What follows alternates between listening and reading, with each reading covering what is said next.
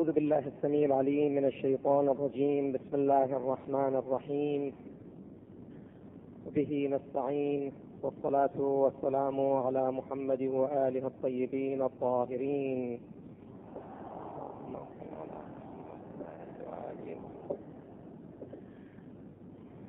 في المقدمة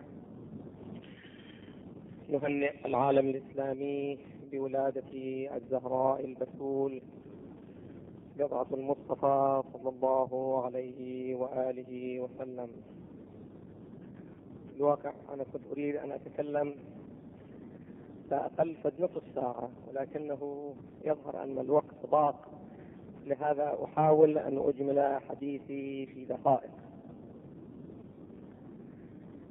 الحديث عن الزهراء البتول عليها أفضل الصلاة والسلام يمكن أن يكون في بعدين. البعد الأول أن نعرف الدور الاجتماعي والسياسي والخدمات التي قدمتها الزهراء للإسلام ولحفظ الإسلام. وهذا بحث مفصل ولعل, ولعل الإخوة سمعوا كثيرا من ذلك. البعد الثاني في شخصية الزهراء عليها أفضل الصلاة والسلام أن نقف على حقيقة الزهراء ولكن الوقوف على معرفة هذه الذوات المقدسة والطاهرة لا يمكن إلا لمن خلق مثل هذه الوجودات فلهذا نحن عندما نأتي إلى الحجة المنتظر عجل الله تعالى فرجه الشريف نجد أن الإمام العسكري عندما يريد أن يسلم عليه يقول السلام عليك. سلام من عرفك بما عرفك به الله. انظروا إلى هذه الجملة. أن معرفة هؤلاء لا يمكن لغيرهم. السلام عليك. سلام من عرفك بما عرفك به الله ونعتك ببعض نعوتك التي أنت أهلها وفوقها.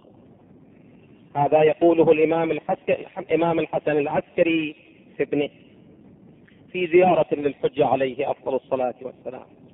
اذا النقطة الأساسية هو أننا إذا أردنا أن نقف على من هم هؤلاء طبعا هذه القضية لا تختص بالنبي وابنته وأولادها عليهم أفضل الصلاة والسلام بل جميع الأنبياء كذلك جميع أوصياء الله كذلك أننا لا نستطيع أن نعرفهم إلا من خلال ما عرفهم الله.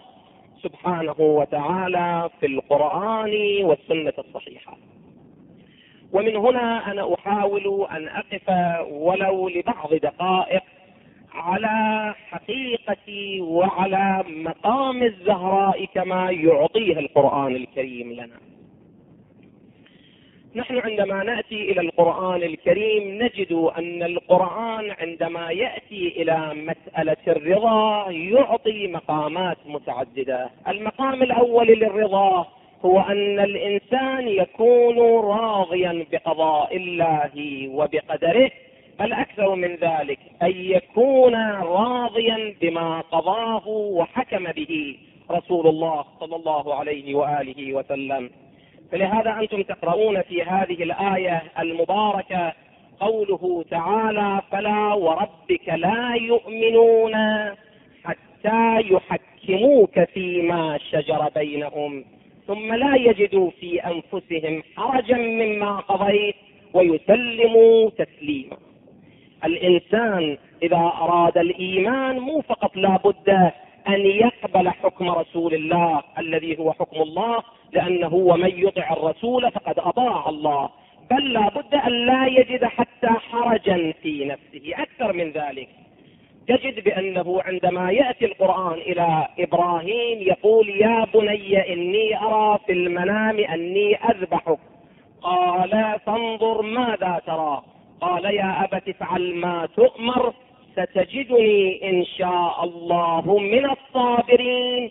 فلما أسلما وتله للجميع. أسلما يعني رضي بالقضاء الإلهي سبحانه وتعالى. إذا المقام الأول القرآن يبين أن العبد لا يكون له العبودية كاملة إلا رضي إلا إذا رضي بالله سبحانه وتعالى.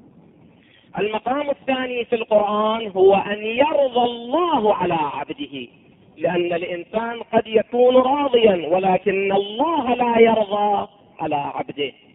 ما هو الطريق للوصول إلى رضا الله عن عبده؟ مو رضا العبد عن الله سبحانه وتعالى. هنا يقول القرآن الكريم قل إن كنتم تحبون الله فاتبعوني يحببكم الله. اذا الطريق للوصول إلى رضا الله سبحانه وتعالى أن يكون الإنسان تابعا محضا لرسول الله صلى الله عليه وآله وسلم. قل إن كنتم تحبون الله فاتبعوني يحببكم الله. اذا المرحلة الأولى أن يكون العبد راضيا عن الله. المرحلة الثانية أن يرضى الله على عبده. فلهذا أنت تجد في جمل في آيات كثيرة في القرآن يقول رضي الله عنهم ورضوا عنه ذلك الفوز العظيم. ما يكفي أن الإنسان يكون راضيا عن الله لابد الله أيضا يرضى ماذا؟ عن العبد. ذلك الفوز العظيم. رضي الله عنهم ورضوا عنه. ذلك لمن خشي ربه. هذا هو المقام الثاني. الدرجة الثانية التي هي أعلى من الدرجة الأولى. الدرجة الثالثة وهو أن يجعل الله سبحانه وتعالى رضاه في رضا عبده. التفت جيدا. مو أن يجعل العبد رضاه في رضا الله. بل أن يجعل الله رضاه في رضا عبده. وهذا هو المقام العالي في القرآن ولعله لم يعط في القرآن لغير الخاتم صلى الله عليه وآله وسلم. فلهذا قالت الآية المباركة ولسوف يعطيك ربك فترضى. مو أنه فقط نحن رضينا عنك بل نحن صرنا بصدد إرضائك يا رسول الله. واي مقام ها هو أن العبد يصل إلى مقام الله يقول أنا أرضيك أريد أن أرضيك. فانظر ماذا تريد. المقام الواضح عندنا هو أن العبد يشتغل حتى الله يرضى عنه. وبعبارة واضحة وإن كان فيها إساءة أدب الله سبحانه وتعالى يقول لعبده رسول الله صلى الله عليه وآله وسلم أريد أن أعطيك حتى ترضى. حتى ترضى. هذا المقام للرسول صلى الله عليه وآله وسلم من أين جاء؟ يقول القرآن الكريم هذا المقام إنما جاءه من قيامه في الليل ومن الليل فتهجد به نافلة لك. عسى أن يبعثك ربك مقاما محمودا. أجمع علماء المسلمين أن المقام المحمود هو أنه ولسوف يعطيك ربك فترضى. هذا هو المقام المحمود. إذا التفت جيدا. القرآن الكريم عندما يصل إلى هذه الحقيقة يبين أن الرضا له مراتب. أن ترضى أن ترضي الله أن يرضى عنك أن يكون الله بصدد إرضائك أن يجعل رضاه في رضائك. هنا بعد العبد وصل إلى مقامات صار إنسانا إلهيا لأنه من الواضح أن رضا هذا العبد لو كان فيه مس من الشيطان لا يمكن أن يجعل الله رضاه في رضا عبده. هذه من قبيل تلك الأحاديث التي رواها الفريقان. من أنه ما زال عبدي يتقرب إلي بالنوافل حتى أحبه فإذا أحببته كنت سمعه الذي يسمع به وكنت بصره الذي يبصر. هذا الإنسان مسامعه جوارحه كلها تكون ماذا؟ تكون إلهية. الروايات تشير إلى مقام أعلى من هذا. يقول ما زال عبدي يتقرب إلي بالفرائض حتى أحبه فإذا أحببته كان سمعي الذي مو أصير سمعه بل هو يكون ماذا؟ يكون سمعي يكون بصري يكون رضاي. فإذا رضي أرضى. هذا هو الذي يشير إليه القرآن الكريم في هذه الحقيقة. حتى ولسوف يعطيك ربك فترضى. القرآن الكريم لا يقرر لنا شيئا أعطى للرسول إلا في مورد واحد. إنا أعطيناك الكوثر. سيلتفت جيدا. ولسوف يعطيك. ماذا أعطاه؟ ها؟ أعطاه الكوثر.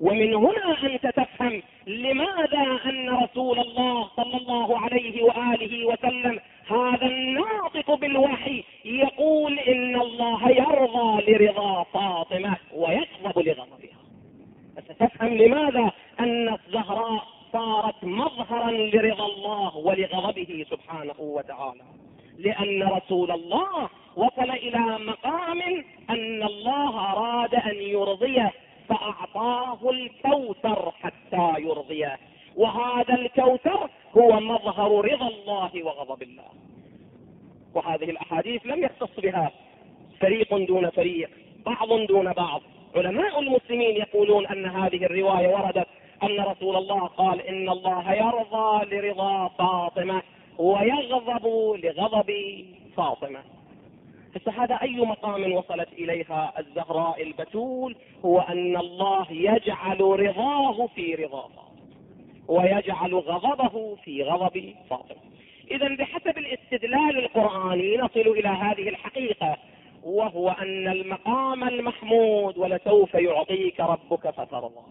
هذا العطاء ما هو؟ بينه سورة سورة الكوثر إنا أعطيناك الكوثر. والكوثر في القرآن غير التكاثر. القرآن يشير إلى الكوثر وإلى التكاثر. يقول إنا أعطيناك الكوثر والكوثر هو المصداق الواضح للخير الكثير.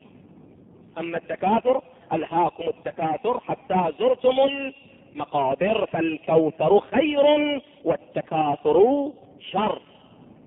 على أي الأحوال؟ إذا القرآن يشير لنا إلى هذه الحقيقة وهو أن الله سبحانه وتعالى جعل المقام المحمود لرسول الله في أن يعطيه حتى يرضى. وقد أعطاه من؟ وقد أعطاه الزهراء البتول. عليها أفضل الصلاة والسلام. ومن هنا بعد يتضح لماذا أن الزهراء هي مظهر رضا الله وغضب الله. لأن هذا هو لأنها سر أبيها.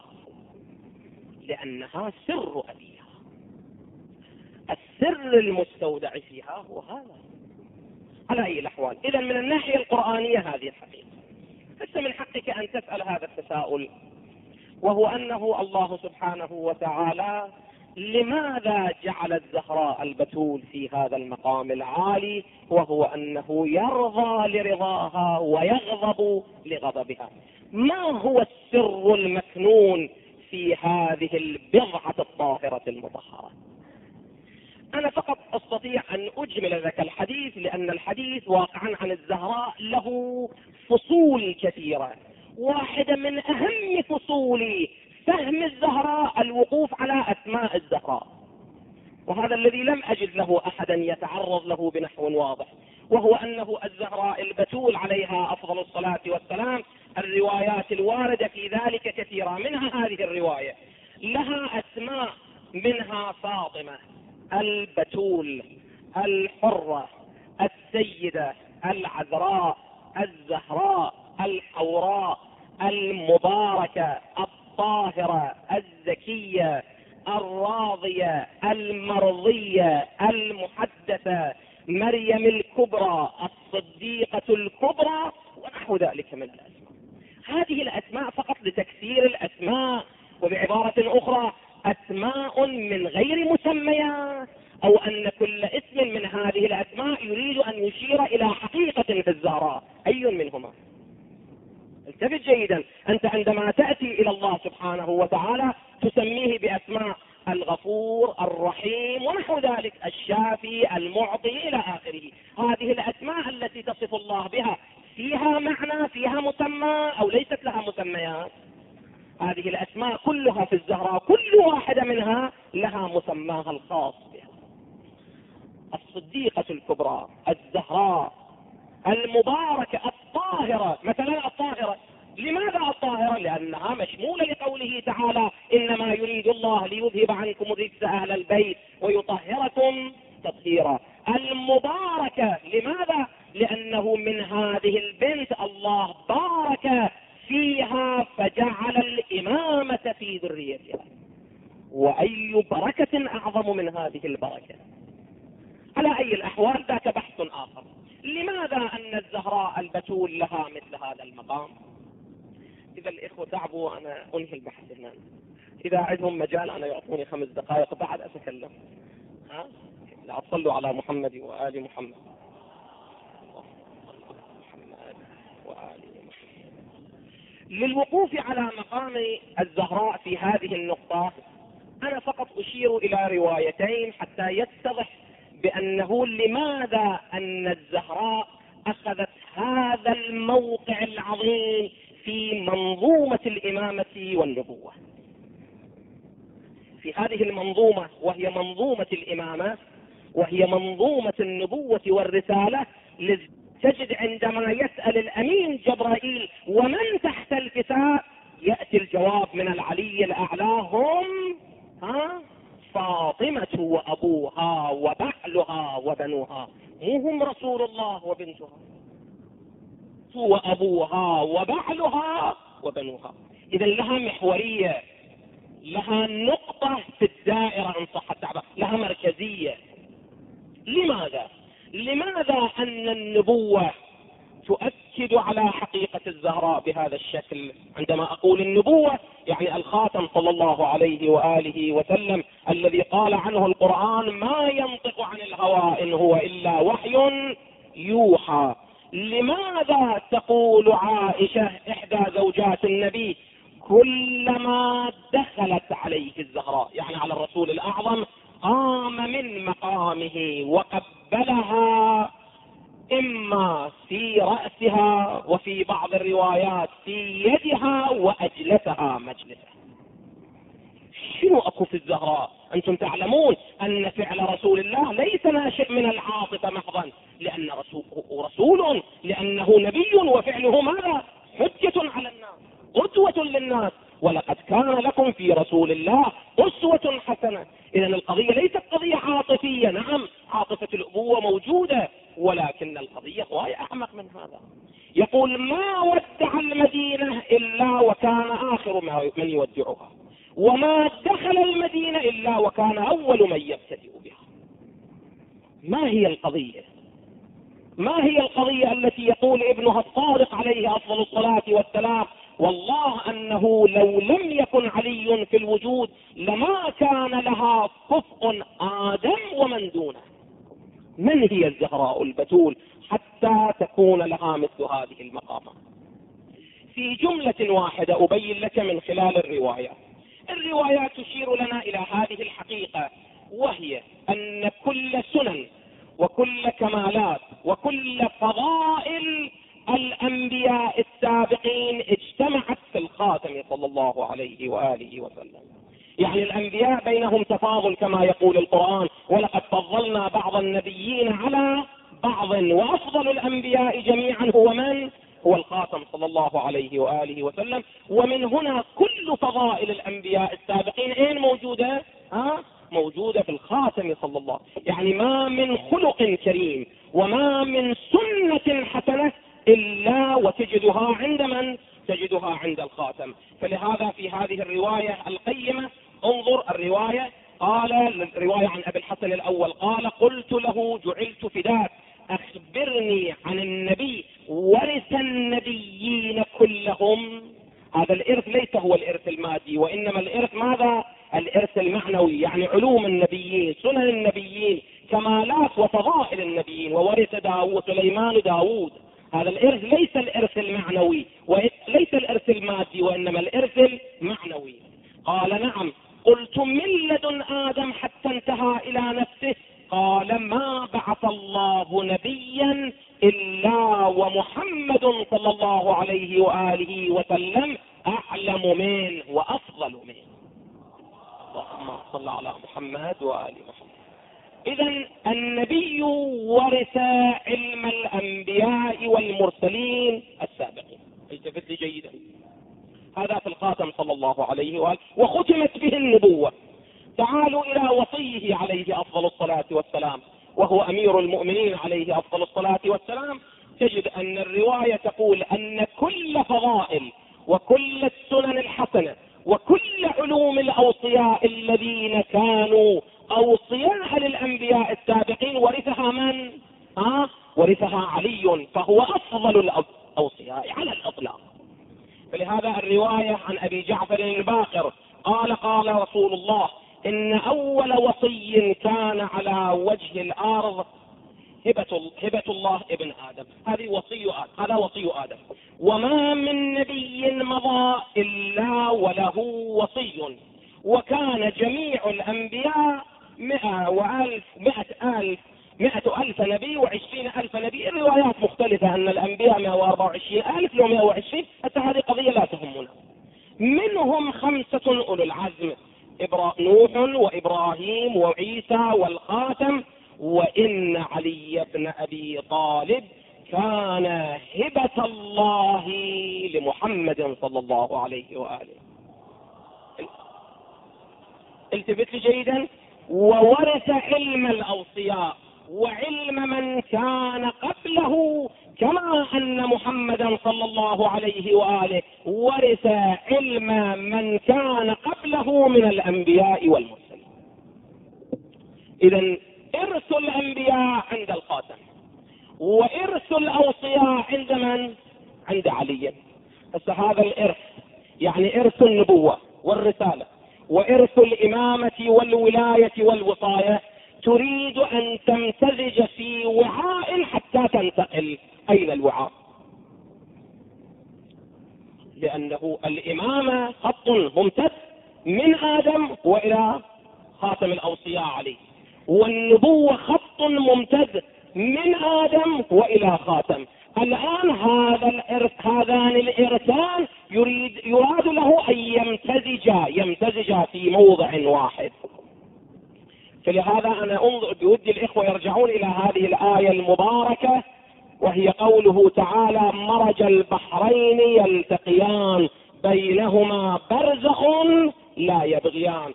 قال الإمام سلام الله عليه أو الرواية عن الرسول الأعظم قال البحر الأول بحر النبوة والبحر الثاني بحر الإمامة أراد أن يمتزجا فامتزجا في الزهراء البتول عليها أفضل الصلاة والسلام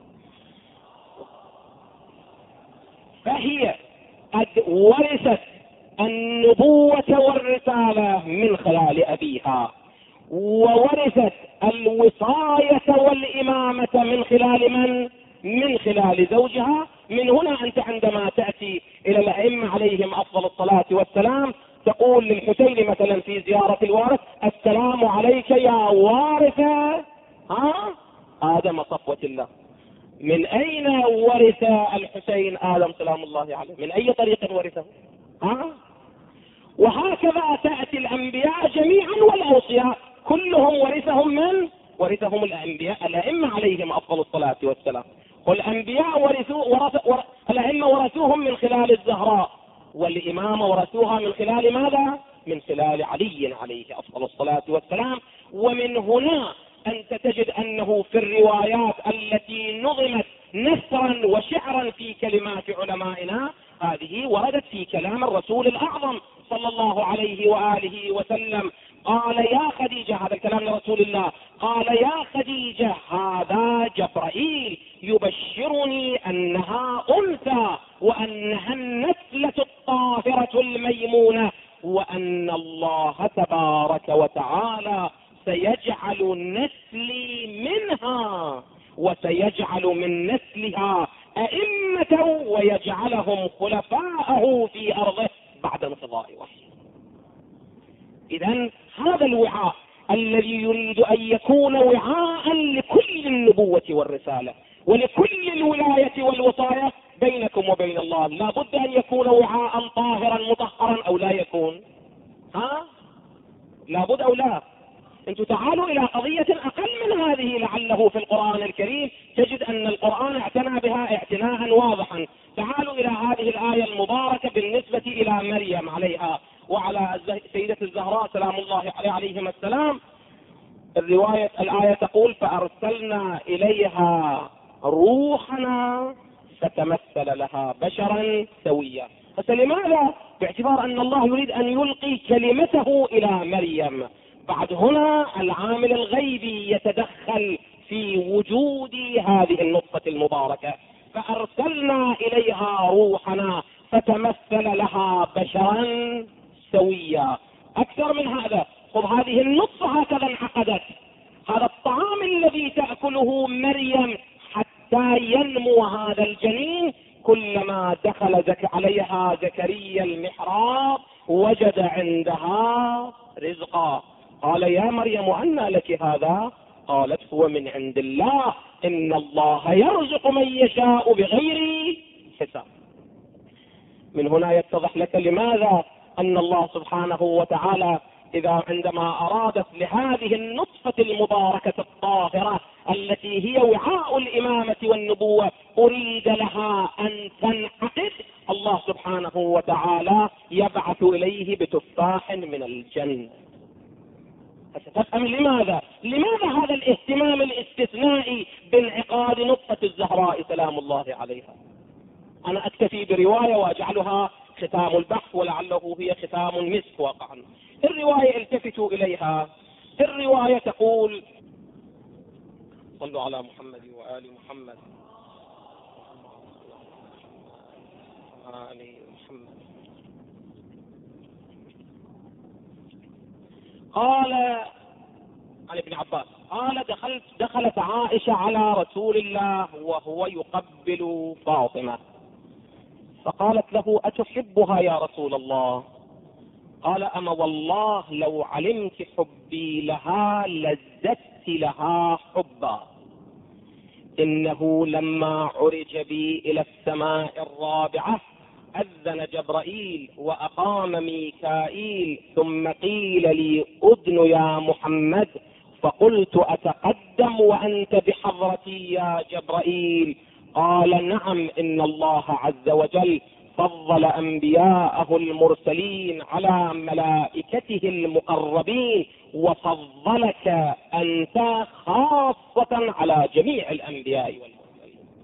فدنوت فصليت بأهل السماء الرابعة ثم التفت عن يميني فأنا فإذا أنا بإبراهيم في روضة من رياض الجنة. وقد اكتنفها جماعة من الملائكة. ثم إني صرت إلى السماء الخامسة ومنها إلى السادسة.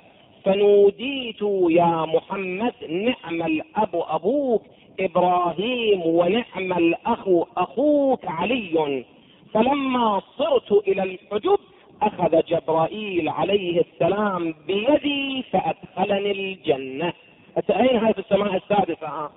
ثم تقدمت أمامي فإذا أنا برطب الين من الزبد وأطيب رائحة من المسك وأحلى من العسل فأخذت رطبة فأكلتها فتحولت الرطبة نطفة في صلبي فلما ان هبطت إلى الأرض وضاجعت خديجة فحملت بفاطمة ففاطمة حوراء انسية التفت جيدا اذا الأسماء مو هي بدون مسميات إنما سميت حوراء لأن النطفة أصلها من أين؟ ها؟ من السماء من الجنة.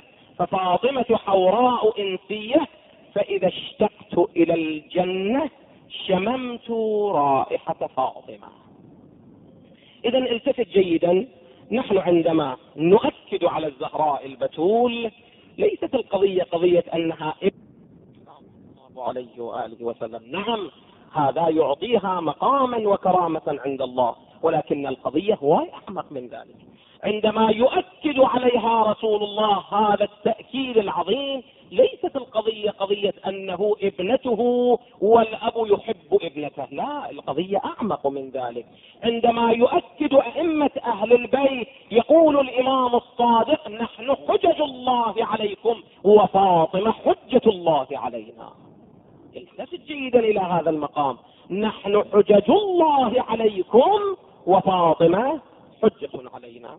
بهذا المقدار أكتفي وأدعو الله سبحانه وتعالى أن يوفق هذا المجلس المبارك وجميع المسلمين لأن يكونوا من أتباع رسول الله صلى الله عليه وآله وسلم ولا أقل يؤدوا ما هو أجر رسالته. قل لا أسألكم عليه أجرا إلا المودة في القربى.